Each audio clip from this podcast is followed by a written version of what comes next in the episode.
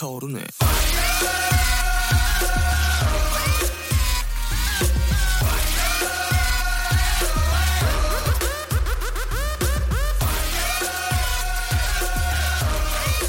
여러분을 향한 최경영의 열정은 한여름에도 불타오르네. 여러분을 위한 최경영의 정보는 한여름에도 불타오르네. 청취율 조사 기간이라고 더 열심히 하진 않겠습니다. 청취율 조사 기간이라고 더 재미있게 하진 않겠습니다. 삼백육십오 일 한결같이 불타오르는 최경영의 경제쇼 플러스.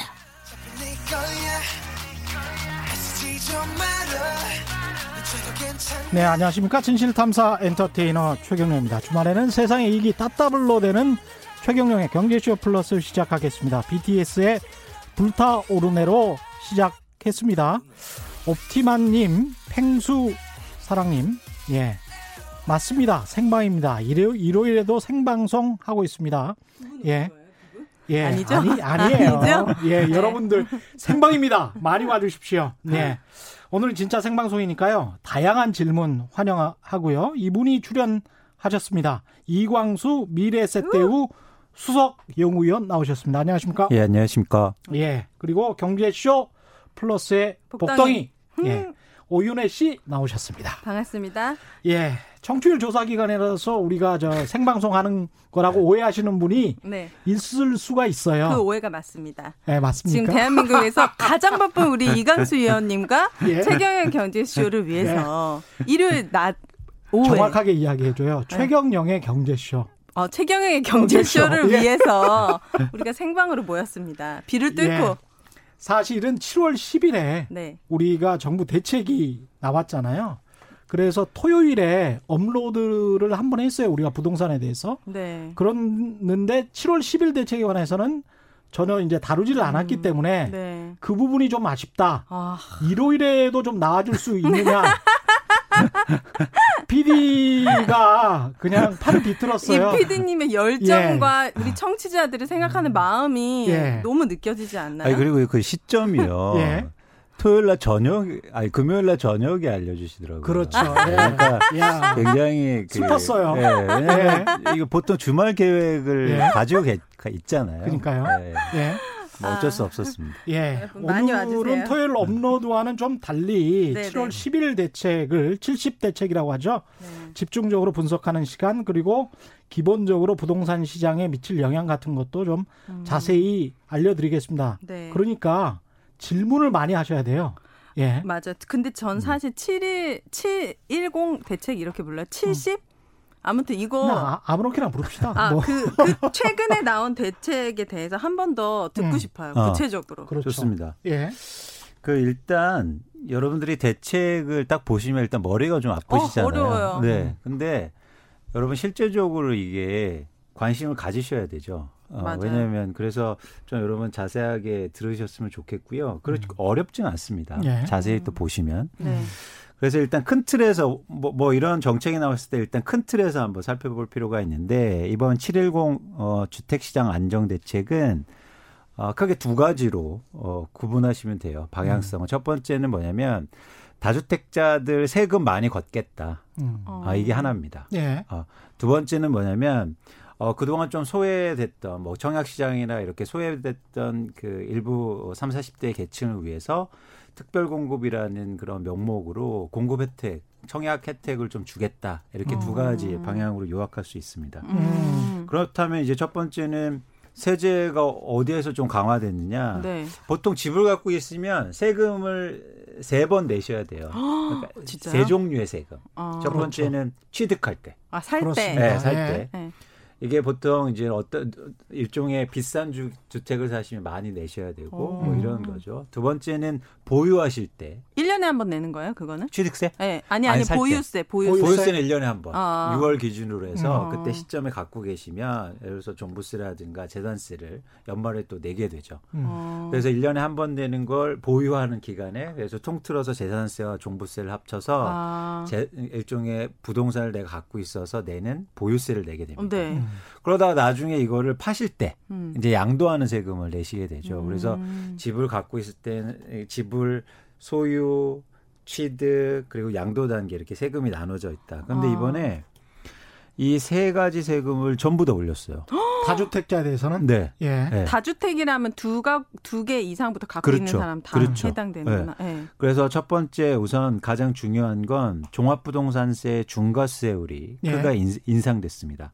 음. 그래서 개인 같은 경우에 삼 주택 이상을 갖고 있거나. 삼 주택. 네. 네. 쉽게 그리고 또 하나 서울 같은 조정 대상 지역에서 이 주택을 갖고 있을 때 기존에는 종부세가 한 영 점 육 퍼센트. 그러니까 이건 다시 말씀드릴게요. 어쨌든 과표의 영 점 육 퍼센트에서 일 점 이 퍼센트 최대 아, 죄송합니다. 영 점 육 퍼센트에서 삼 점 이 퍼센트가 최대였거든요. 네. 아, 네. 음. 근데 이게 일 점 이 퍼센트부터 육 퍼센트까지 상승해요. 아. 어. 일 점 이 퍼센트에서 육 퍼센트까지? 네, 그렇습니다. 예. 쉽게 말씀드리면 간단하게 말씀드리면 두 배씩 올랐네. 두 배 올랐다라고 아. 보시면 될 것 같습니다. 비쌀수록 더 많이 내게 되는 구조가 된 거죠. 그렇습니다. 예, 종부세가. 음. 네, 예. 그래서 어, 아까처럼 일 점 이 퍼센트에서 육 퍼센트 사이 이거를 결정하는 건 집 가격이죠. 음. 그래서 가격이 비싼 걸 많이 갖고 있으면 육 퍼센트나 내야 되고요. 보유세 말씀하시는 거죠. 그렇죠. 그렇죠. 어. 어, 매년 내셔야 돼요. 아. 네. 그래서 제가 계산해 봤더니 어, 계산을 해 봤더니 네, 계산을 해 봤더니 네. 네. 보통 제가 볼 때 가장 많으신 분이 서울에 한 채를 갖고 있고 네. 비싼 아파트 한 채 갖고 있고 조금 중저가 아파트 한 채 갖고 있는 분이 네. 이 주택자 중에서는 가장 많아요. 음. 예. 그래서 시가로 보통 한 이십억에서 삼십억 정도 음. 어, 예. 되는 분들이 다주택자 중에서 가장 많은 비중을 차지합니다. 아, 아 그렇군요. 근데 네. 에, 그 시가 삼십억짜리 두 주택을 갖고 있으면 기존에는 한 천오백만 원 정도 보유세를 예. 내셨어요. 네. 합쳐서 시가 삼십억인 겁니다. 네. 예. 아, 근데 이번에 네. 인상되면서 일단 내년 기준으로 예. 삼천팔백만 원 정도를 내셔야 돼요. 와, 거의 예. 두 배. 그렇죠. 음. 근데 여기서 또 하나는 뭐냐면 에, 지금 세금을 내 보유세 내는 기준이 정부의 공시지가 기준이거든요. 아. 근데 공시지가가 이제 계속, 계속 시가 오르죠. 대비해서 현실화됩니다. 아. 그러니까 이 현실화되면서도 종부세도 계속 인상될 예정이죠. 네. 근데 이게 금액으로 들으면 한 뭐 두 배 정도 증가해서 큰가 뭐 큰가 안 큰가 이렇게 생각하실지 네. 모르겠는데 사천만 원을 월로 한번 나눠 보시면. 음. 월로 삼백만 원, 오백만 원, 삼백오십만 원 정도를 내야 되는 거죠. 어, 많은. 근데 이건 예. 세금이라는 건 굉장히 무서운 거잖아요, 사실. 네. 예. 안 내면 안 되고. 안 내면 안 되고 그냥 내는 거잖아요. 아, 뭐가 없어요. 맞아. 돈은 대가는 없지. 보통 돈을 쓰면 돈을 쓰면 뭔가 좀 아, 나한테 와고 이건 그냥 대가는 강남의 거죠. 아파트 한 채와 중소형 네. 아파트 서울에 한 채를 가지고 있다는 아. 것. 그거 아 저는 예. 궁금한 게 어, 있는데 예. 그럼 우리나라 말고 미국이나 다른 음. 나라들은 이렇게 보유세가 몇 퍼센트 정도 돼요? 음. 일반적으로 뭐냐면 다른 나라에 우리가 그 산정을 할 때 시가 대비해서 네. 가정하거든요. 네. 근데 한 사 퍼센트에서 오 퍼센트 정도 아. 내는 것으로 이렇게 조사가 됩니다. 아. 근데 이 정도로 저희가 이번에 상승시키고 현실화를 시키면 음. 이제 글로벌 평균, 선진국 아. 평균 정도로 올라온다고 이제 오이시디 평균 됩니다. 정도죠. 우리가 네. 그동안 낮았던 거네요. 굉장히 낮았습니다. 낮았죠. 예. 아. 그래서 집을 갖고 있는 게 전혀 부담이 안 됐어요. 아. 그렇습니다. 예. 근데 더 중요한 건 비쌀수록 음. 올라간다는 거예요. 그쵸, 제가 따져봤더니 되겠죠. 다주택자가 시가 오십억 원 합쳐서 네. 오십억 원짜리를 보유하고 있으면 이제 일 년 동안 일억 내셔야 됩니다. 아, 어, 일 년마다 이제 일억씩? 네. 네. 어떻게 최 기자님 일억씩 내셔야 되는 거 아니야? 아, 저는 그렇게 부자는 아니에요. 그렇게 부자? 어, 좀 짜증난다. 아, 네, 알겠습니다. 예, 그 정도 네. 부자는 아니에요. 아, 예. 네네. 그리고 또 굉장히 큰 게 또 나왔습니다. 예. 어, 종, 종부세 관련해서 음. 이게 종부세가요. 집을 두 채 갖고 있으면 합산해서 그 가격으로 아. 곱해서 내는 거잖아요. 세율을. 네. 그래서 그동안 어떻게 하셨냐면 두 채를 갖고 계신 분들이 한 채를요. 음. 자신이 소유한 법인한테 넘기는 거예요. 아. 그렇죠. 그래서 법인주택이 성행했었죠. 그렇죠. 예. 네. 근데 이번에 종부세 중과율을 인상하면서 법인의 주택 법인이 갖고 있는 주택분의 종부세에 대해서 기본 공제도 없애고요. 아. 음. 그다음에 세부담 상한도 적용하지 않고 예. 이런 종부세를 그대로 적용합니다. 음. 아. 이게 여기서 여러분들이 기본 공제 육억이라는 걸 좀 기억하실 필요가 있는데 네. 음. 보통 세금이라는 게 과표를 기준으로 하죠. 과세 표준이라는 그게 있어요. 근데 이거 시가 그러니까 쉽게 말해서 십억짜리하고 십오억 갖고 있으면 십오억 곱하기 세율 곱해야 되잖아요. 네. 근데 정부에서 십오억에다가 육억을 그냥 빼줬어요. 아, 왜요? 법인이라서? 아니요. 이, 아, 육억 합쳐서 육억 이하를 갖고 있는 사람들은 좀. 아, 봐주자. 네, 아, 그래서 네네네. 육억은 빼줬어요. 기본적으로. 아, 네. 그러, 그런데 이거는 앞으로도 계속 빼줍니다. 그런데 음. 법인은 이제 안 빼주겠다는 거예요. 아, 음. 법인이었을 어, 경우에는. 오히려. 네. 오히려 불이익이네. 그렇죠. 예. 음. 그래서 법인으로 다 그렇게 이전해 놨는데 이제 음. 법인이 종부세를 더 많이 세게 생겼습니다. 법인으로 음. 빠져나가려고 했지 한번 당해봐라 뭐 이런 아. 게 있네요. 네, 예. 네. 우와 신기하다. 예. 진짜 웃긴 게 어떤, 어떤 식의 현상이었냐면요. 음. 열채를 갖고 있어요. 네. 그럼 종부세를 엄청 많이 내야 되죠. 네. 원칙상. 근데 이분이 법인을 아홉 개 만들어. 우와. 아, 왜냐면 그렇죠. 법인 수는 예. 제한이 없어요. 없습니다. 아, 그냥 한 채씩 넘겨. 예. 그다음에 종부세 거의 안 내고 조금 내요. 그렇죠. 아. 또 재밌는 게 뭔지 아세요? 그 사람이 내, 내가 지금 한 채는 실거주잖아요. 음. 네. 세금도 안 내고 양도세도 안 내요. 팔 때. 음. 근데 팔아놓고 또 법인이 법인한 걸 또 한 채 갖고 와요. 그렇죠. 예. 아. 그래서 이러한 편법이 회, 회, 일종의 절세법이라고 음. 할까요? 이런 것들이 틈새가 있으니까 사실 이런 것 법인 규제가 이번에 들어갔습니다. 아, 그 진작 넣었어야 돼. 이런 것들은. 그러니까 제가 이제 다시 한번 아쉬워요. 강조하겠지만 네. 사실은 저희가 왜 지금 부동산에서 울분하냐, 화가 나 있느냐, 여러 가지 이유가 있죠. 네. 그런데 공정하지 않았다는 거예요. 음. 나는 나는 순진하게 두 채 좀 갖고 있고 하나는 착하게 월세 주고 그래도 세입자 잘 보존해 주고 음. 있는데 나한테 종부세 엄청 가져가고 네. 나머지 어떤 사람은 몰래 막 법인 그러니까. 만들고 이렇게 했었는데 똑같이 두 채 갖고 있는데 누군 종부세 하나도 안 내고 어, 양도세 하나도 이런다는 거죠. 음. 이런 어떤 현실적인 어떤 불공정 음. 이런 것들이 세제상이나 그동안 이런 이런 이런 상황 속에서 녹아 있었다는 겁니다. 그렇죠. 근데 이것도 음. 이제 이십, 삼십억 말씀하셨습니다만 아까 네. 이제 일반적으로 가지고 있는 다주택자들 서울에 음. 천육백만 원이나 칠백만 원에서 한 삼천팔백만 원 낸다는 거는 네. 기본적으로 또 아셔야 되는 게 이게 한 사람이 가지고 있다는 전제하에 이렇게 말씀하시는 거잖아요. 그죠? 예. 아. 맞습니다. 그러니까 이게 보통 지금 강남이나 고가주택 가지고 있는 사람들의 행태는 대부분은 뭐 칠십, 팔십 퍼센트가 부부 공동명의로 가지고 있는 경우가 많거든요. 아, 그럼 또 해, 할인해줘요? 그렇죠. 세제 되게 인별 합산이기 때문에. 아. 맞습니다. 예. 원래 이제는 종부세가 처음 한국에 도입됐을 때 세대별 음. 합산을 됐는데 음. 그게 일종의 행복추구권. 헌법의 기본 원리에 어머나? 위배된다고 해서 어, 네. 네. 그게 위, 일종의 위헌 판결이 난 거예요. 음. 그래서 개인별로 하다 보니까 음. 부부가 큰 비싼 주택을 공동 소유하게 돼서 음. 아까처럼 과표가 줄어드는 거예요. 그렇죠. 음. 그럼 세금을 적게 나는 거죠. 근데 우스갯소리로 이것 때문에 우리 그 한국의 양성평등이 더 앞당겼다는 소리도 아, 있어요. 그 말도 있죠. 네. 공동명의로 많이 하니까. 그 이혼율도 좀 줄었을 수도 네. 있겠네. 그러니까 네. 이십억짜리를 가지고 있는데 그러면 종합부동산세를 내야 될 거 아니에요. 네. 근데 반반씩 지불을 가지고 있다면 십억, 십억씩 가지게 되는 거잖아요. 아. 그러면 이제 그 종합부동산세를 낼 수 있는 그 시가에 못 미치게 될 가능성이 있으니까 음. 그렇게 되면 이제 종부세를 피해가는 음. 그런 방식을 많이 했었죠. 음. 그렇죠. 근데 네. 그런 것들은 그동안 절세 방법으로 많이 쓰여, 음. 쓰여졌고 네. 이제 지금 남아있는 다주택자나 이런 분들은 그것까지 다 쓰고도 남아있었는데 그렇죠. 그런 것들에 대해서 세율도 올라가고 음. 규제도 들어간다는 겁니다. 음. 어쨌든 이번에 종부세가 되게 강화되면서 집을 음. 많이 갖고 계신 분들이 음. 그 부담을 느끼는 거고요. 네. 그럼 저한테 이렇게 물어보실 수 있죠. 아, 뭐 서울에 그럼 집을 많이 갖고 있는 사람이 얼마나 갖고 있는 거야, 도대체. 음, 그러니까요. 뭐 이런 거, 이런 거, 이런 질문. 임대사업자들. 그렇죠.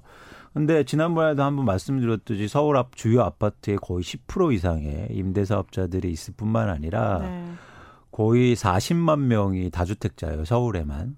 음. 사십만 명이 다주택자라고요? 네, 네. 서울 인구가 몇 명이죠? 서울은 서울. 한 천만 명 된다고 봐야죠. 한 구백만, 팔십만 명 정도 됩니다. 근데 아, 숫자로만 따지면 사실 많지는 않은데 아, 예. 사실 절대수로 보면 굉장히 음. 큰 숫자. 되게 상대적 박탈감 느꼈어요. 지금 사십만 명이라고 해가지고 사만 명이 아니라. 네. 예. 우와, 서울에만. 근데 이제 종합해서 이따도 다시 강조하겠지만 그동안 네. 집, 집값이 많이 상승한 또 이유 중에 하나가 네. 집을 많이 갖고 있는 사람들이 시장에 매물을 안 내놔서가 이유가 있거든요. 음. 그렇죠. 그쵸. 안 파니까. 그쵸. 그러면 살 사람은 있고 파는 사람은 없으니까. 음.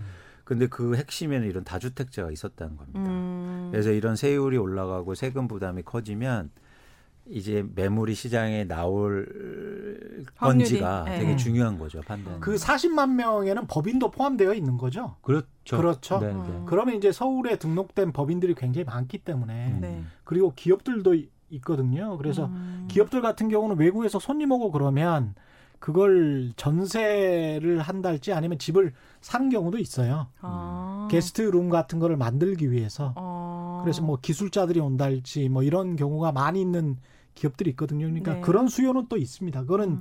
진짜 수요예요. 음. 어떤 이제 투기를 하려고 하는 게 아니고 필요에 의해서 그렇죠. 이제 네. 그렇죠. 그렇죠. 그런데 임대사업자에 대한 네. 그것도 달라졌던데요. 네, 그거는. 그 임대사업자 같은 경우에는 다시 이제 한번 말씀드릴 건데 이건 네. 큰 하나의 또 축이입니다. 음. 왜냐하면 일단 임대사업자 이제 질문하셨으니까 바로 네. 답변 드리면 네. 어, 이번 규정에는 단기 임대, 사 년 단기 임대와 팔 년 아파트 장기 일반 매입 임대가 있었는데요. 이 제도가 이제 폐지됩니다. 아. 어, 이게 폐지되는 게 왜 중요하면요. 음. 임, 그동안 임대, 다주택자가 임대사업자를 등록하면서 세제상 혜택을 크게 받았어요. 음. 종부세라든가 양도세라든가 취득세 이런 부분에 대해서 네. 왜냐하면 대신 임대료 상한선을 두고 음. 임대사 임대 임차인들한테 유리한 조건의 임대차 계약을 하면 내가 세금을 깎아주겠다 네. 이런 논리였죠. 그런데 이거 마찬가지로 임대사업자가 급증하면서 얼마나 빠르게 급증했냐면요. 어, 저희가 좀 수치를 볼 필요가 있는데 임대사업자 등록 어, 그 건수를 한번 아, 말씀드릴게요. 네. 이천십오 년도에 십삼만 호가 임대사업자로 등록합니다. 십삼만 호. 그러다가 이천십칠 년도에 십구만 호. 아니, 아니요. 죄송합니다. 이천십육 년도에 이십만 호. 음. 네. 그러다가 이천십칠 년도에 십구만. 십구만. 음. 그러다가 이 특, 특혜가 좀 더 강화되는 게 이천십팔 년도였거든요. 예, 예. 갑자기 거의 사십만 정도로 급증해요. 음. 어, 두 배 정도로 급증하는 거죠. 그다음에 어, 올, 지난해부터 좀 감소하기 시작했는데 어쨌든 이렇게 임대사업자가 급증하면서 시장의 매물도 주, 줄여들고 또 공정 속의 문제가 또 생기는 거죠. 음. 누구는 임대사업자 등록해서 세금 적게 아. 나는데 나만 또 세금 많이 낸다. 이런 음. 어떤 문제. 그래서 그런 문제를 없애려고 이번에 일단 이 제도 자체를 폐지하고요. 아. 그다음에 또 하나 중요한 건 어, 임대사업자가 사 년이든 팔 년이든 그 만기가 되잖아요. 네. 그러면 추가적으로 임대사업자를 등록할 수 있었는데 이 제도가 완전 폐지되면서 연장이 불가능한 어. 됩니다. 그러니까 임대사업자 한국에서 이제 앞으로 없다는 거죠. 그러니까 아. 기존의 혜택은 유지는 하고 그렇습니다. 예. 어, 요즘 요 부분이 예, 이제 논란을 했으니까 아. 예, 예, 논란이 좀 있는 건, 음. 건데요. 네. 왜냐하면 일부 이제 강력하게 말씀, 말씀하시는 분들은 이것까지 소급적으로 완전 폐지해야 된다. 오. 그러면 위헌 나올 가능성이 있습니다. 예, 예, 예. 예. 근데 에, 그런 부분을 이번에 음. 건드리지 않고 음. 일단은 앞으로 제도를 없애고 기존에 기존에 등록된 임대사업자의 권한이라든지 세제 혜택을 음. 유지한다는 거죠. 아, 그... 근데 국가가 한번 약속을 해준 거잖아요. 아. 법과 제도로. 음. 그래서 그 사람들에게 그 약속을 믿고 이제 등록을 한 거잖아요. 근데 갑자기 소급 적용해서 당신들도 안 돼. 음. 모든 혜택을 폐지하겠어라고 하면 반발이 장난 아니에요. 법의 안정성이라는 맞아요. 측면에서 또 다른 논란이 될 수가 있기 때문에 그 요소를 좀 생각한 것 같더라고요. 칠월 구일에 예. 임대사업자 등록하시는 분들은 받을 수 있는 거예요? 받을 수 있습니다. 그래서 더 충격적인 건 뭐냐면 네. 그날 엄청 등록했다고 해요. 어, 아, 어떻게 그래요? 알았지? 아, 칠월 십일까지. 칠월 십일까지니까. 아, 아, 그랬을 그러니까. 것 같아요. 왠지 정보에 빠르신 그래서 칠월 십일 날 바쁘신 분들은 등록 네. 못했다고 지금 울분이요. 바쁜 게 아니라 있어야 등록. 질문이 굉장히 많은데. 아 그래요? 제가 이 질문만 하나만 드리고 네네. 다주택자들을 이렇게 이제 종부세든 보유세든 압박을 합니다. 취 등록세까지. 네. 다주택자들이 그래서 팔까요? 이걸 일단 질문을 드리고 청취자 질문을 받겠습니다. 네. 일단 두 가지 음. 측면에서 여러분이 이해하실 필요가 있는데요. 네. 그. 지금 다주택자들이 역대 최고로 안 팔고 있어요. 아, 어. 예. 그러니까 저희가 시장을 전망할 때 음. 어떤 거냐면 흐름으로 예상하셔야죠. 그런데 음. 네. 지금 서울 같은 기준으로 해서 백 채 중에서 과거에는 십 채 정도가 매물로 나왔어요. 예, 네. 다주택자들의 매물이. 그렇죠. 그런데 예. 올해 상반기에 제가 추산해 보니까 사 점 칠 채로 아. 역대 최고로 줄었어요. 정말 버티는 계속 오를 거라는 확신이 있는 거구나. 아니, 그렇죠. 전쟁을 하는 거야 지금 거의. 아. 어. 예, 정부와 그러니까, 다주택자들이. 그렇죠. 예. 네. 자. 자, 그래서 이미 안 팔았다는 거죠. 음. 중요한 건 뭐냐면, 자, 여기서 더 안 팔 수 있을까? 그러니까 어떻게 이, 이게 더 중요한 중요한 들어. 겁니다. 그러니까 저는 이제 시장을 전망하는 입장에서는 예. 사실 여기서 더 안 팔긴 힘들다. 아. 이미 엄청나게 안 팔고 있다. 예. 어, 여기서 더 안 팔긴 힘들다는 관점이고, 이런 걸 예. 부담 느끼는 다주택자들이 분명히 있단 말이에요. 그렇죠. 특히 아까 법인이라든지 임대사업자들은 음. 만기가 도래하고 부담을 느끼면서 음. 법인이요, 되게 가장 법인을 운영하시면 가장 큰 위험이 뭐냐면 네. 소득은 없는데 비용이 나갈 때요. 아, 예, 어, 그렇겠다. 그렇죠, 그렇죠. 예. 근데 이게 예. 큰일 났어요. 왜냐하면 양도차익만 바르고 법인으로 했는데 이제는 예. 종부세를 내야 되잖아요. 그렇죠. 어떻게 됩니까? 음. 네, 당장 이게 부담이 되겠네요. 네, 부담이 되죠. 음. 그래서 그렇죠. 이런 매물들이 음. 나올 수 있어서 저는 이게 이것 때문에 팔 거냐 안 팔냐의 문제보다 이미 엄청나게 안 팔았다. 음. 그런데 이게 세게 정책이 나와서 사실은 음. 이 균형의 틀, 이런 이런 틀이 좀 바뀔 가능성이 있다고 보는 거죠. 아. 예. 생방송이라고 청취자 오로라님, 펭수사랑님, 디님이 슈퍼챗을 보내주셨습니다. 감동이고 감사합니다만 마음만 주셔도 충분합니다. 청취율 조사기관입니다. 최경영의 경제쇼. 예, 이번에 청취율 한번 삼 퍼센트 넘어 보자고요. 예, 박종희님, 네. 종부세의 경우에 이주택자 이하도 세율을 올렸던데 이주택자 가진 사람 말씀하시네요. 네. 이건 다주택자들, 다른 사람들과 함께 일주택자도 잡는 거 아닌가요? 이렇게 말씀하셨습니다. 거, 거기다가 집 가격에 따라서 종부세도 올라가면 기껏 집 샀더니 다시 팔아야 하는 상황도 발생할 것 같은데 일주택으로 사는 사람은 보, 보호해야 하지 않을까요? 이런 의견입니다. 이게 뭔 예. 말이에요? 일주택자라는 거예요? 이주택자라는 거예요? 그러니까 이제 불가피하게 이주택자가 된 사람을 이야기하는 것 같습니다. 아, 다주택자라도 불가피하게 음. 이주택자가 된 사람은 음.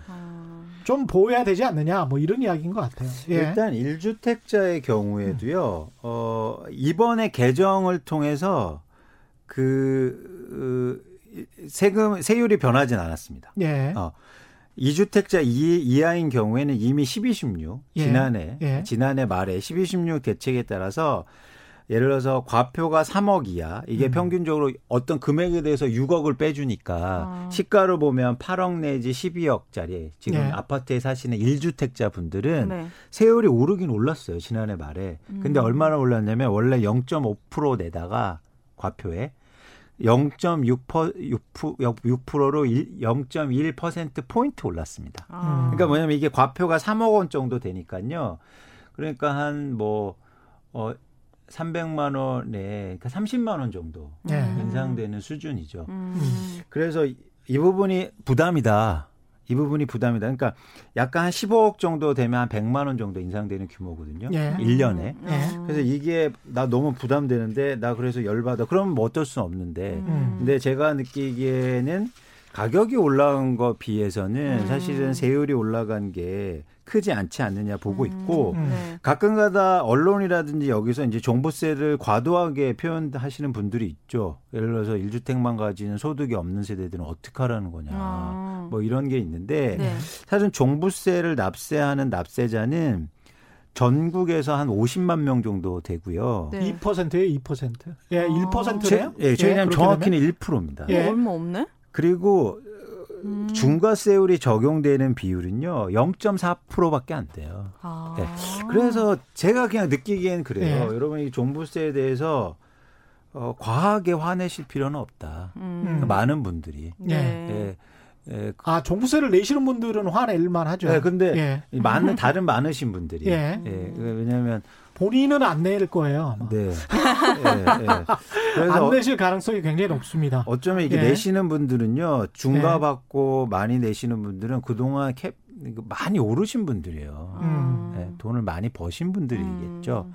그래서 그런 분들은 좀 합리적인 선택이 필요한 구간 아닌가라는 음. 생각이 듭니다. 네, 너무 화내실 필요 없는 거예요. 각 그렇죠. 집값이 좀 올랐잖아요. 많이. 그렇죠. 그렇죠. 네. 그리고 어제 방송에서도 제가 말씀드렸지만 이 언론이 이렇게 부추기는 게 전부 다 모든 사람이 집을 사야 되는 것처럼 막 이렇게 오, 부추기고. 맞아요. 그런 것도 있어요. 음. 아니 백 퍼센트 다시 한번 말씀드리지만 백 퍼센트 자가 보유를 하고 있는 나라는 어떤 선진국도 없어요. 음. 다 한 육십 퍼센트 수준이고 네. 우리가 한 오십오 퍼센트이기 때문에 선진국 중에서 삼만 달러 수준이고 미국이나 일본 육만 달러 수준에서 네. 아니 일본은 뭐 한 사만 달러지만 미국이 한 육만 달러가 넘지 않습니까?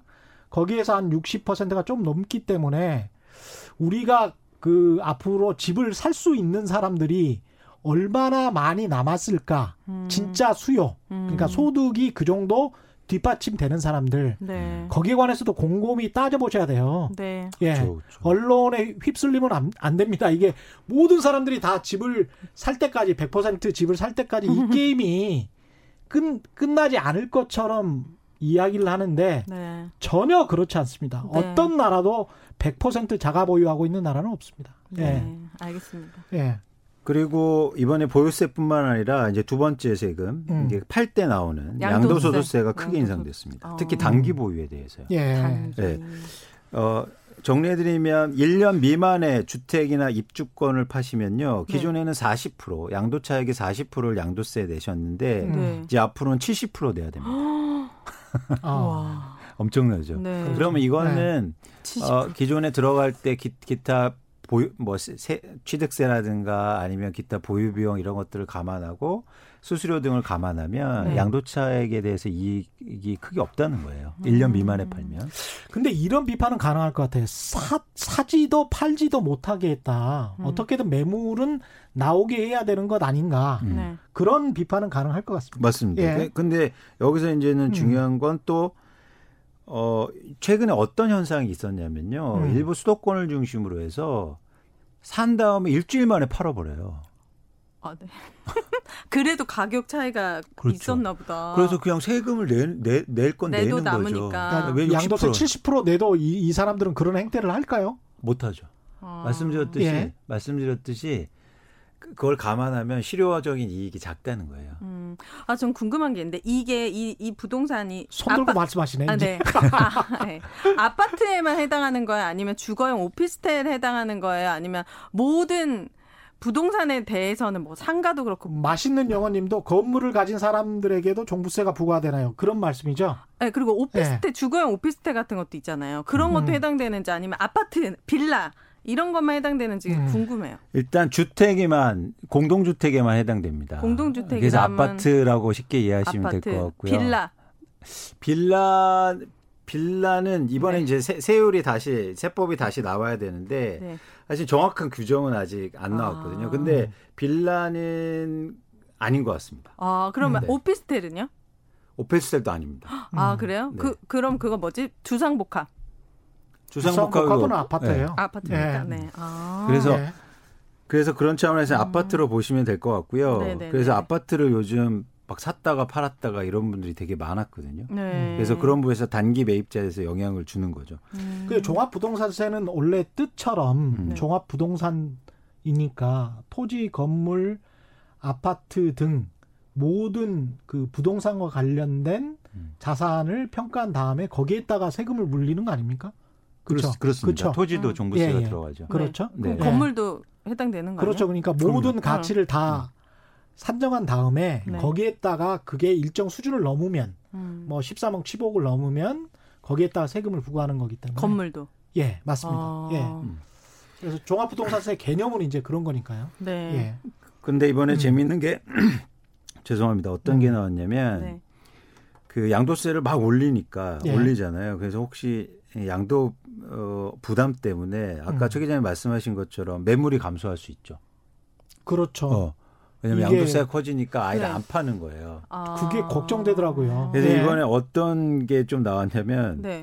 이 양도세 부과 기준을요. 내년 유월 일일 전까지 시행을 유예했습니다. 아, 아 그럼 내년 유월 전까지 팔으면은 양도세 중과가 안 돼요. 아. 그냥 양도세 일반 과세가 된다는 거죠. 네, 네. 음. 그래서 이제 두 가지 방법이 있죠. 매물을 증가시키는 거는 인센티브를 주는 방법이 있고, 그렇죠. 하나는 뭐냐면 어. 이, 지금 안 팔면 나중에 더 많이 내. 음. 이럴 것처럼 엇박하는. 예. 네, 방법이 있는데. 네. 정부로 독박의 방법을 썼군요. 두 번째 방법을 썼어요. 네. 왜냐하면 올해 상반기에 인센티브 주는 방법을 썼어요. 아, 빨리 팔면 뭘 좀 해주는구나. 네, 왜냐하면 중과세 유예를 해줬거든요. 아. 다주택자. 그러니까 내년 유월까지 팔면 된다는 거죠? 그렇죠. 음. 아. 그럼 양도세 중과가 안 됩니다. 아. 그러면 좀 나올 수 있겠네요. 좀 매물이. 나올 수 있죠. 왜냐하면 네. 단기적으로 투자한 경우에는 음. 예를 들어서. 근데 여기서 이제는 하나의 방법은 뭐냐면 증여가 있습니다. 증, 그렇죠. 그렇죠. 네. 안 팔고 나 증여하겠다. 음, 아들한테, 딸한테. 네, 네. 예. 그렇게 되면 어떤 현상이 일어나냐면 양도세율보다 증여세율이 낮아요. 음. 어, 그럼 증여하잖아요. 그렇죠. 네. 그럼 집을 많이 갖고 있는 사람이 굳이 시장에서 양도차익을 해서 세금 많이 내는 것보다 예. 증여하는 방법을 그쵸. 쓸 수가 있고. 그래서 정부가 또 증여세까지. 그래서 이제 꼼꼼해라. 앞으로 증여세 강화가 나올 가능성이 굉장히 크죠. 아, 강화 가능성이 있다는 거예요? 거의 네. 나올 거 같아요. 나온 건 아니고. 예. 아. 거의 나올 것 같아요. 예. 그래서 예. 칠월 십일날 발표할 때 그 발표하는 그 자리에서도 음. 사실 증여세에 대해서 검토하겠다 아. 이런 얘기를 직접 했습니다. 근데 이게 강조하지만 어쨌든 세법이나 세율이라는 게 공정성이 중요하잖아요. 네. 누군가 계속 그 절세를 하고 이런 방법들을 쓰, 쓰면 사실은 이런 정책이나 세법 자체가 무력화되니까 그렇죠. 어, 사실 이렇게 보완하는 정책도 사실 정부 다, 정책의 달성을 위해서는 좀 필요하다고 생각합니다. 음. 그 썬 태양님은 네. 준공공 임대주택 임대사업자 등록 이후에 팔 년 이내에 집을 팔면 네. 벌금을 부과하는데 제도 폐지가 되면 벌금 없이 매도가 가능한가요? 이렇게 말씀하셨네요. 네, 만약 네. 이번에 혜택을 주셨, 줬는데요, 정부가. 음. 만약에 아 이런 제도가 폐지되면서 나 이제 임대사업자 안 할래. 그러면 그, 안 한다고 하는 순간 벌금을 무졌어요. 아. 벌금을 내야 됐어요. 네네. 사업자 폐기를 하는 순간 보통 이천만 원에서 삼천만 원. 음. 근데 여기서 이번에 만약에 임대 의무 기간 전에 나 팔래. 그렇게 하는 임대사업자들한테는 과태료를 면제해 줍니다. 어. 네. 그다음에 그동안 세금 받았던 것도 사실은 인정해 주는 게 인정해 줘요. 세금을 받았던 건 인정해 그러니까 주면. 세금은 혜택을 받았잖아요. 네. 종부세라든가 이런 아, 것들. 아, 그래서 뭐 이거를 말소하면은 그것까지 다 일종의 환급? 환급 다 아. 받, 정부가 줘야 되는데 그거 안 하겠다는 거죠. 음. 그래서 어쨌든 정부에서는 매물을 증가시키기 위해서 총력을 그렇네요. 하고 있는 겁니다. 지금 장난 아니야. 음, 음. 그래요. 거의 전쟁이라니까 진짜 지금. 전쟁이다. 전쟁이야 전쟁. 네, 네. 솔드아웃님은 네. 보유세로 압박하면 똘똘한 한채 현상은 극대화돼서 지방이 음. 폭망합니다. 똘똘한 한채 현상이 극대화될 것이다. 자, 그 부분에서 논란이 좀 있는데요. 예. 일단 음, 똘똘한 한 채가 그래서 나 이제 검토되는 게 또 있습니다. 음. 왜냐하면 또 있어요? 예, 비거주자에 대해서 예. 보유세로 올릴 가능성이 있어요. 아, 실거주 쪽으로. 예. 그리고 또 하나 내가 거주하지 않는 지역의 주택을 매입할 때도 마찬가지로 음. 어, 취득세라든가 양도세 규정이 강화될 가능성이 내가 있습니다. 내가 그러니까 전세로 학군 좋은 강남에 어디를 살, 살... 살고 있고 음. 그리고 아파트는 다른 곳에 서울 사... 다른 곳에 샀다. 음. 네. 사서 보유하고 있다. 음. 이게 똘똘한 한 채라면 그 사람에게는 음. 음. 그러면은 조금 더 보유세가 더 나갈 수도 있다. 뭐 이런 말씀이세요? 그거보다 이런 예. 경우가 있죠. 왜냐하면 부, 수, 수도권에 두 예. 채를 갖고 있었어요. 세 채. 음. 예. 세 채. 음. 갖고 있다가 지금 다주택자한테 압박을 가오니까 세 채를 팔죠. 네. 어, 예. 그래서 돈을 모아서 강남에 음. 한 채 사는 거예요. 아, 네. 근데 이 사람의 거주지나 행동은 수도권에 있는 거잖아요. 네. 아. 네. 그래서 수도권에 있는데 너 거주지가 하는데 집을 산다. 그래서 비거주자에 대해서 예. 예를 들어서 보유세나 이거 강화될 가능성이 있습니다. 아, 내가 거기에 실거주를 하지 않는다면 어. 한 채가 있더라도. 네. 오. 그래서 이게 뭐냐면 제가 강조하는 게 있잖아요. 음. 지금 정책이라는 게 계속 강화되고 있고 빨라지고 있다. 그래서 음. 어떻게 변할지 모른다. 음. 그래서 단순하게 이 정책을 보고 판단해서는 되게 어렵다, 힘들다. 어, 네. 이런 가능성. 그래서 좀 이 변화를 좀 읽자는 거죠. 또 음. 하나 뭐냐면 그런 관점에서 이, 이, 이 취득세 강화도 어, 이번에 이루어졌습니다. 무슨 얘기냐면 다주택자와 법인이 주택을 추가적으로 취득할 때요. 예. 이제 이 주택, 이 주택 이상, 이 주택일 경우에 팔 퍼센트 취득세를 내요. 어. 그리고 삼 주택 이상과 법인은 음. 법인은 특히 주택수와 상관없이 십이 퍼센트의 취득세를 냅니다. 예. 사실 이 취득세는요, 제가 최경영의 경제쇼 나와서 되게 강조한 세율인데요. 예. 음. 음, 기존의 양도세라든가 종부세는 내가 자산 계획이 상, 자산 가액이 상승하거나 이익이 나면 내는 음. 세금이잖아요. 네네네. 그래서 뭐라고 할까? 그 덜 아까워. 오! 아. 역시. 네네. 죄송합니다. 네. 네. 근데. 네. 들어갈 때부터 네. 그러니까요, 취득세. 그렇죠. 어, 이거는 어. 심리적 저항감이 커요. 어, 그렇죠. 어, 게다가 들어갈 때부터 삼 퍼센트 마이너스로 들어가는 거예요. 그렇게 생각하면 돼. 주식을 샀는데, 어, 그렇지, 그렇지. 네. 내가 백만 원어치를 샀는데 구십칠만 원어치밖에 어. 못 받는 거야. 그렇죠. 예. 그다 이주택 심지어 팔 퍼센트예요. 원래 몇 프로였는데요? 음. 삼 퍼센트요. 많이 올랐어요. 일 퍼센트에서 삼 퍼센트. 어, 많이 올랐구나. 예. 그래서 십억짜리 사면 그 동안은 한 뭐 한 삼천만 원 됐는데 갑자기 팔천만 원 내야 돼요. 아. 엄청 크죠. 크네요. 삼 주택자는 삼 주택자는 일억 이천을 내야 됩니다. 음. 우와. 근데 이게 이게 영향을 미칠 수 있는 게 그동안 또 한국의 주택 시장에 움직였던 게 매물 감소뿐만 아니라 네. 투자 목적의 맞아요. 수요들이 많았거든요. 그러니까 이렇게 허점이 많으니까 이걸로 돈 번 사람이 그동안 그렇게 많았던 거예요. 근데 이제 이런 측면도 강조할 수밖에 없는 게 네. 어떤 측면이요? 부동산 정책은 전체 경제 정책의 일부분이에요. 음. 음. 그것을 무시하고 부동산을 폭락시키거나 하락시켜서 또는 이런 오늘도 지금 댓글 중에 채팅 중에 이런 말씀을 하시는 분들이 있습니다. 그러니까 보유세를 뭐 물론 이제 비유적으로 말씀하시는 거겠죠. 네. 천 퍼센트 올립시다 뭐 이런 말씀을 하시는데 네. 근데 이제 이게 정부 정책의 한계라고 저는 보는데 어떤 정부건 세금을 과도하게 올리면 소비가 줄어들 거 아니에요. 유주택자, 일가구 일주택자에게도 세금을 왕창 걷겠다라고 하면 민간 소비가 줄어들어 버려요. 네. 그럼 민간 소비가 줄어들면 네. 전체적으로 경기가 침체, 더 침체가 될 가능성이 높고요. 네. 그런 어떤 밸런스라고 해야 되나? 균형점을 찾는 과정인 거죠. 그래서 음. 보유세를 일가구 일주택자에게도 막 부여해라 음. 라고 말씀하시는 무주택자 분들도 계시는데 음. 그게 어떤 정부도 쉽지 않은 선택입니다. 그, 그거는 너무 예. 약간 리즈너블하지 않은 거. 합리적, 예. 내가 실거주를 하는데 한 차를 갖고 있는 사람한테까지 그렇게 예. 세금을 부과하는 거는 그렇죠. 너무 큰 반발이 있을 것 같고. 예. 그렇죠. 그거는 음. 좀 많이. 그런데 거기에서도 어떤 문제 제기를 하시냐면요. 음. 그 이주택자를 가졌는데 합쳐서, 합쳐서 한 십오억 정도 돼요. 그런데 네. 어떤 사람은 일주택자 사는데 뭐 오십억짜리 어, 집에 살아. 그런데 이주택자 십오억 주는 사람들이 종부세를 훨씬 많이 낸다는 거죠. 아, 지금 음. 상황에서는? 네. 아. 그러니까 이게 어떤 거냐면 어떤 식의 논란이 있을 수 있냐면 이게 음. 계속 제가 문제제기를 하죠. 공정한 건가. 음. 아, 근데 이 공정한 거는 아까 최 기자님 말씀하신 것처럼 정책의 목적성에 따라서 정치적으로나 행정적으로 컨트롤 해줘야죠. 어. 그래서 맞아요. 홍보하고 음. 설득하고 예를 들어서 경중을 봐야죠. 어, 그렇죠. 그래서 과연 이게 담세 능력이나 아니면 공정성을 확보할 건가 음. 아니면 이, 이거를 좀 양보하지만 음. 그래도 경기라든가 경제 상황을 볼 건가 이 부분에 대해서 치열한 고민들이 필요합니다. 네. 네. 아, 시간이 한 십오 분 정도밖에 안 남았습니다. 어, 사실 중요한 게 있어요. 예, 중요한, 빨리 중요한 게 뭐냐면 예. 아까 네. 말씀드린 것처럼 특별 공급이 확대돼요. 음. 그러니까 아. 무주택자를 위한. 예. 그래서 왜 이런 정책이 필요했냐면요.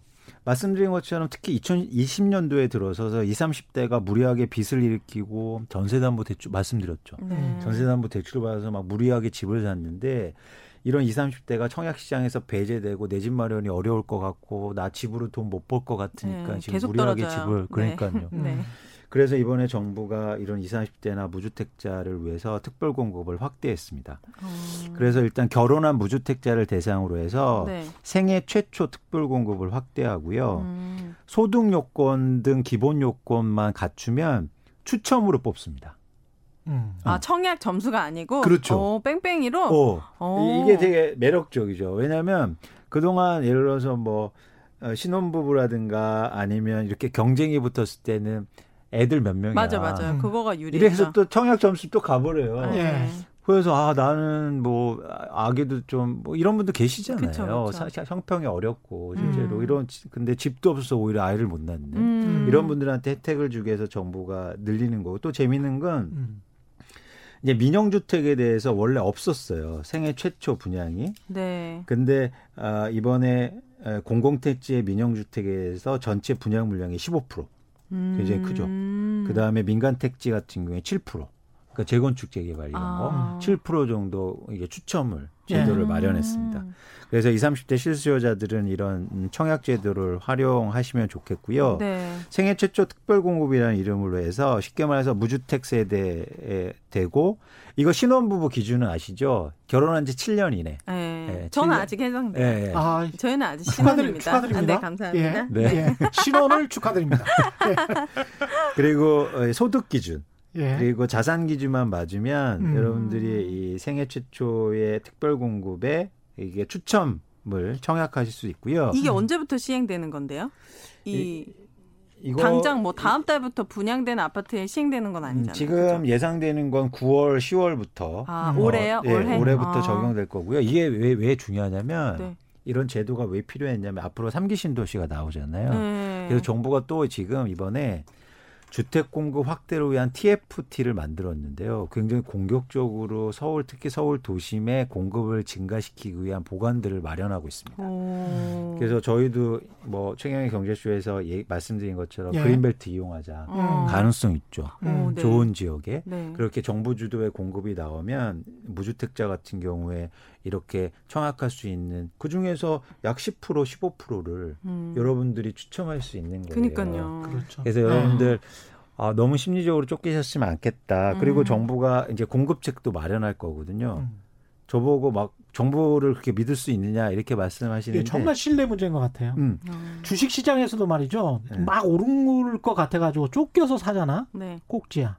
아. 네. 근데 음. 그 쫓기지는 마세요, 제발. 네. 예, 합리적으로 판단하셔야 됩니다. 맞습니다. 예. 여러분이 믿으실 예. 거는요, 그동안 올랐던 가격의 지표가 아니에요. 음. 아, 그러면요? 앞으로 변화될 세상이죠. 아, 그렇네요. 예. 그래서 왜냐하면 저희는 오래 살아야 되니까 네. 내일을 바라봐야 되니까 네. 그래서 막 그동안 올랐던 것만 믿었고 영원히 뭐 안 빠질 거야 이런 것보다도 이렇게 변화라든가 음. 아니면 정책도 유심히 보실 필요가 또 있어 보입니다. 네. 그래서 여기서 또 문제됐던 게 어, 소득 기준이 좀 있었어요. 맞아요. 도시근로자 월평균 소득으로 해서 그러니까 쉽게 말해서 소득이 낮은 게 조금 음. 중간중보다 좀 낮은 계층만 혜택이 들어섰는데 네. 이번에 월평균 소득을 백삼십 퍼센트까지 그리고 맞벌이는 백사십 퍼센트까지 확대했습니다. 오. 그래서 쉽게 말하면 한 삼 인 가구 기준으로 해서 네. 부부 합산 이렇게 해서 한 팔백만 원 정도 수준의 네. 소득이면 월? 예, 예, 아, 예 월이죠. 음. 그 정도면 여러분들이 청약에 참여하실 수 있다는 거예요. 네. 삼 기 신도시도 그렇고. 네. 그래서 그리고 또 하나 삼 기 신도시 얘기 나와서가 그런데 당장 내년부터 네. 삼 기 신도시에 대해서 사전 청약을 추진합니다. 약 음. 삼만 호에 대해서. 사전 청약. 음. 예. 그럼 일단 좀 안심해라. 어, 음. 일단 또 안심. 감당. 예, 다, 어. 당첨된 사람들은 뭐 이제. 그치, 그치. 예. 어. 맞아. 근데 이게 너무 필요했어요. 이런 것들이 좀 더 강화될 필요가 있어요. 앞으로 더. 음. 강화될 필요가 왜 있냐면 음. 저는 이십, 삼십 대, 특히 삼십 대의 우리나라 경제의 주축, 주축이라고 생각합니다. 그쵸. 예. 그런데 이런 분들이 무리하게 가격이 오른 상태에서 무리하게 대출받아서 집을 샀단 말이에요. 음. 그래서 이거는 우리나라 전체의 경제를 생각할 때 좀 예. 신, 진지하게 고민할 부분이다라고 음. 생각합니다. 네. 예, 임지영 님은 일반 분양을 앞둔 재개발 지역에서 이주한 집주인입니다. 나이가 육십 대 중반이라 수입이 없어서 네. 들어가 살 수는 없어요. 그러니까 재개발 마친 다음에 아, 분양 전에 팔아야 하나요? 세금은요? 이렇게 말씀하셨네요. 음. 어, 지금 이주한 상태면 사실은 지금 아마 매매가 안 될 겁니다. 예, 이주하셨으면 네. 매매가 네. 안 될 텐데. 네, 매매가 네. 안 그런 되고요. 네. 입주하신 다음에 이제 고민하셔야 될 것 같아요. 고민. 근데 이제 저 아... 어떤 그 특례 조항 같은 게 있어가지고 아, 거주 십 년 맞습니다. 정도 거주를 오래 했다면 음. 이분은 아마 그러신 것 같은데 아. 그럼 팔 수가 있죠. 그렇죠. 예, 착공 이유라든. 음. 네, 예. 네. 아드리안 헐님은 네. 애매하게 재산 있는 중산층만 피보는 부동산 정책. 뭐 애, 애매하게라서. 애매하게가 얼마일까요? 몰라, 몰라. 애매하게 예. 얼마지? 뭐 그럴 수도 네. 있겠습니다. 이수환님, 안님, 네. 최경애님은 지금 부동산 가봐요. 뭐라 하는지. 뭐라요? 세금 그렇게 무서운 거 아니다. 무조건 투자하면 돈 버는 거다. 지금 음. 강남 아줌마들 돈 들고 달려든다. 막 뉴스... 정권이 바뀌어도 집값은 절대 안 떨어진다. 음. 막 예. 다운계약서 쓰고 그러더라고요. 참 이게 정말 이렇게 이제 막 선동을 하는데 음. 그러면 네. 제가 지난번에도 한번 말씀드렸지만 현금 줍줍 그러니까 십오억 이상 아파트는 대출을 규제하겠다라고 했을 때 강남 아파트는 다 그래도 살 사람들이 너무 많아서 현금 있는 부자들만 음. 살 거기 때문에 강남 아파트는 계속 오를 것이다라고 했잖아요. 네.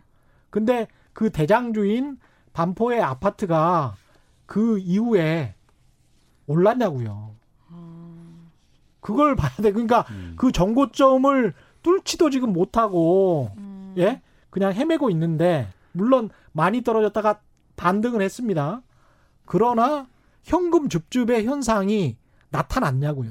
음. 가격을 봅니다. 네. 부자들이 바보가 아닙니다. 아, 맞아요. 예. 그렇죠. 그래서 지금 여러분들 그 지표로 잘 보시면 예. 법인이나 다주택자들이 물건을 팔고 있어요. 음. 그건 저희가 매매의 주체별로 구분해 보면 나타나요. 어?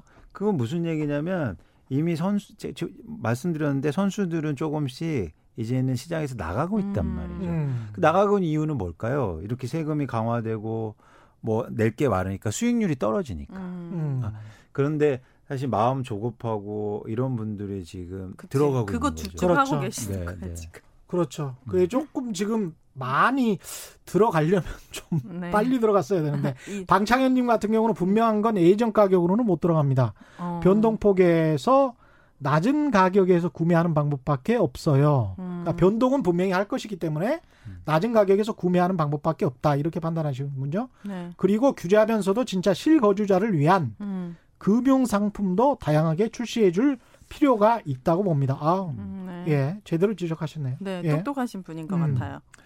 그래서 그런 부분에 대한 고려가 앞으로 있겠죠. 근데 음. 이런 고려들은 음, 집값이 좀 안정되고 이러면 실수요자들을 위한 뭐 대출 규제 완화라든가 이런 음. 것들이 좀 있을 것으로 생각합니다. 음. 예. 그런데 지금 일종의 이제 정부에서 일단 판단하기로 네. 비상 상황이기 때문에 예. 쉽게 대출 규제를 완화해 주거나 음. 아니면 규제, 이런 규제들이나 그런 것들을 완화해 주면 되게 힘든 구조로 가는 거죠. 네. 항상 그랬어요. 여러분 정권이 어떤 색깔을 갖는 거하고는 다 상관없이 가격이 오르면 규제하고요. 맞아요. 음. 가격이 떨어지면 부양합니다. 어. 근데 공교롭게도 예. 공교롭게도 그게 예를 들어서 뭐 이렇게 정권의 색깔에 따라서 그 시기가 왔을 뿐이에요. 아. 근데 어. 그 정반대 현상은 사실 아이엠에프 직후 때 네. 김대중 정부 같은 경우는 부동산 규제를 완화를 했거든요. 음. 그래서 그때 같은 경우에 지금 집 사는 사람들 구십구 년 이천 년대 집 사는 사람들은 양도세 안 내도 돼. 오. 제발 집 사줘. 오. 이랬던 그렇죠, 그렇죠. 거거든요. 그러니까 이게 정부의 성격이 아니고 가격을 보셔야 돼요. 음. 시장 상황을 보셔야 돼. 네. 예. 그래서 어떤 분들은 예. 뭐 정부가 바뀌거나 색깔이 바뀌면 완화해 주겠다. 아. 근데 말씀드렸듯이 원칙은 뭐냐면 집값이 오르면 규제하고 떨어지면 부양한다는 맞아요. 거죠. 지금 이렇게 규제가 많은 건 너무 올랐다는 거 아닙니까? 그렇죠. 네. 역으로 그렇게 생각을 해보시면 네. 될 것 같아요. 그래서 그렇죠. 정권이 바뀐다고 하더라도 이렇게 가계 부채가 심각한 상황에서 야 빚내서 집사라는 음. 정책을 다시 펼 수 있는 강심장의 정부가 과연 있을까 음. 쉽지 않습니다. 맞아요. 정말 쉽지 않아요. 네. 전체 경제를 항상 생각을 하기 때문에 음. 어떤 정부도 네. 나라 경제를 생각해서 쉽지 않을 것 같습니다. 그런 측면도 너무 정치적으로 보실 필요는 없다. 맞아요. 맞습니다. 예. 맞습니다. 네. 그래서 저희는 계속 음. 말씀드리지만 이게 정책을 설명드리는 이유도 음. 저희가 이 정책을 찬성하거나 이런 게 아니에요. 이런 팩트 사실은 아셔야죠. 정치, 음. 정책 이렇게 나왔는데 정책 나 보유세 안 낼게. 음. 왜냐면 나는 이거 찬성 못하니까 이럴 수 없잖아요. 그렇죠. 그러니까 이민 가, 가셔야지. 네. 정책은 그대로 받아들이고 또 네. 변화는 내 의지와 내 생각과는 다르게 시장을 움직이고 음. 세금도 내셔야 되고 그러신다 어. 한다는 겁니다. 음. 네. 미니냥님은 칠백십 대책이 지방 부동산에도 영향이 있을까요? 음. 지방 부동산 쪽은 별 대책이 없었죠. 네, 네. 지방에도 물론 다주택자들이 지방에 물건을 갖고 있거나 이러면 영향이 클 수 있는데요. 음. 저는 일단 지방에 에는 크게 보고 있지 않습니다. 가장 큰 음. 이유는 지방은 독특한 특성이 음. 자가 보유율이 높아요. 예. 자기 집에 사시는 분들이 많고 네. 그래서 양도세라든가 아니면 보유세라든가 그리고 막 투기 세력들이 막 몰려나서 뭐 단기적으로는 그럴 수는 있는데 예. 그래서 뭐 집값이 크게 하락하거나 변동폭이 클 것 같지는 않고요. 음. 대신 어, 지방에서 요즘 막 이런 투기 세력들 가서 막 일시적으로 맞아요. 샀다가 빠지는 경우가 맞아요. 있는데 이게 불가능하겠죠. 왜냐하면 취득세가 그렇게 음, 올랐으니까. 취득세는 그런, 지역에 상관없이 내셔야 돼요. 음, 그런 게 좀 없어질 것 같아요. 저희 집이 광주인데 막, 예? 지, 막 아파트를 엄청 지어요. 음. 근데 그 아파트가 십억을 호가하는 거예요. 오. 지금 아무 지금 너무 예? 깜짝 놀랐어요. 예. 근데 왜 그럴까 했더니 정말 말씀하신 대로 그런 투기꾼 같은 분들이 오셔가지고 음. 그렇게 집값을 막 올려놓고 진짜 사고 싶은 그 지방 사람들 못 사고 있는 그쵸, 상황들이 그쵸, 있긴 하더라고요. 그쵸. 쭉 들어보시니까 네. 무주택자인 오윤혜 씨 같은 경우는 네. 음. 집 사기가 좀 쉬워진 것 같습니까? 어떻습니까? 저는 이거 이거 방송하기 전에 사실 기사만 보더라도 내가 예. 진짜 기자님이 말씀하신 음. 대로 나만 집이 없으면 안 될 것 같고 빨리 집을 사야만 될 것 같고 예. 이게 막 차고 이제 계속 올라갈 거고 예. 이런 심리적인 압박이 있었는데 있죠. 이런 음. 팩트를 딱 짚어주시고 음. 지금 상황에 대한 얘기를 딱 들으니까 음. 어 나는 좀 기다려야겠다. 침착하게. 어. 그런 확신이 들어요. 그리고 그러니까 또... 사시더라도 정말 침착하게. 네. 음. 예. 다 보시고 사십시오. 네, 네, 네. 예.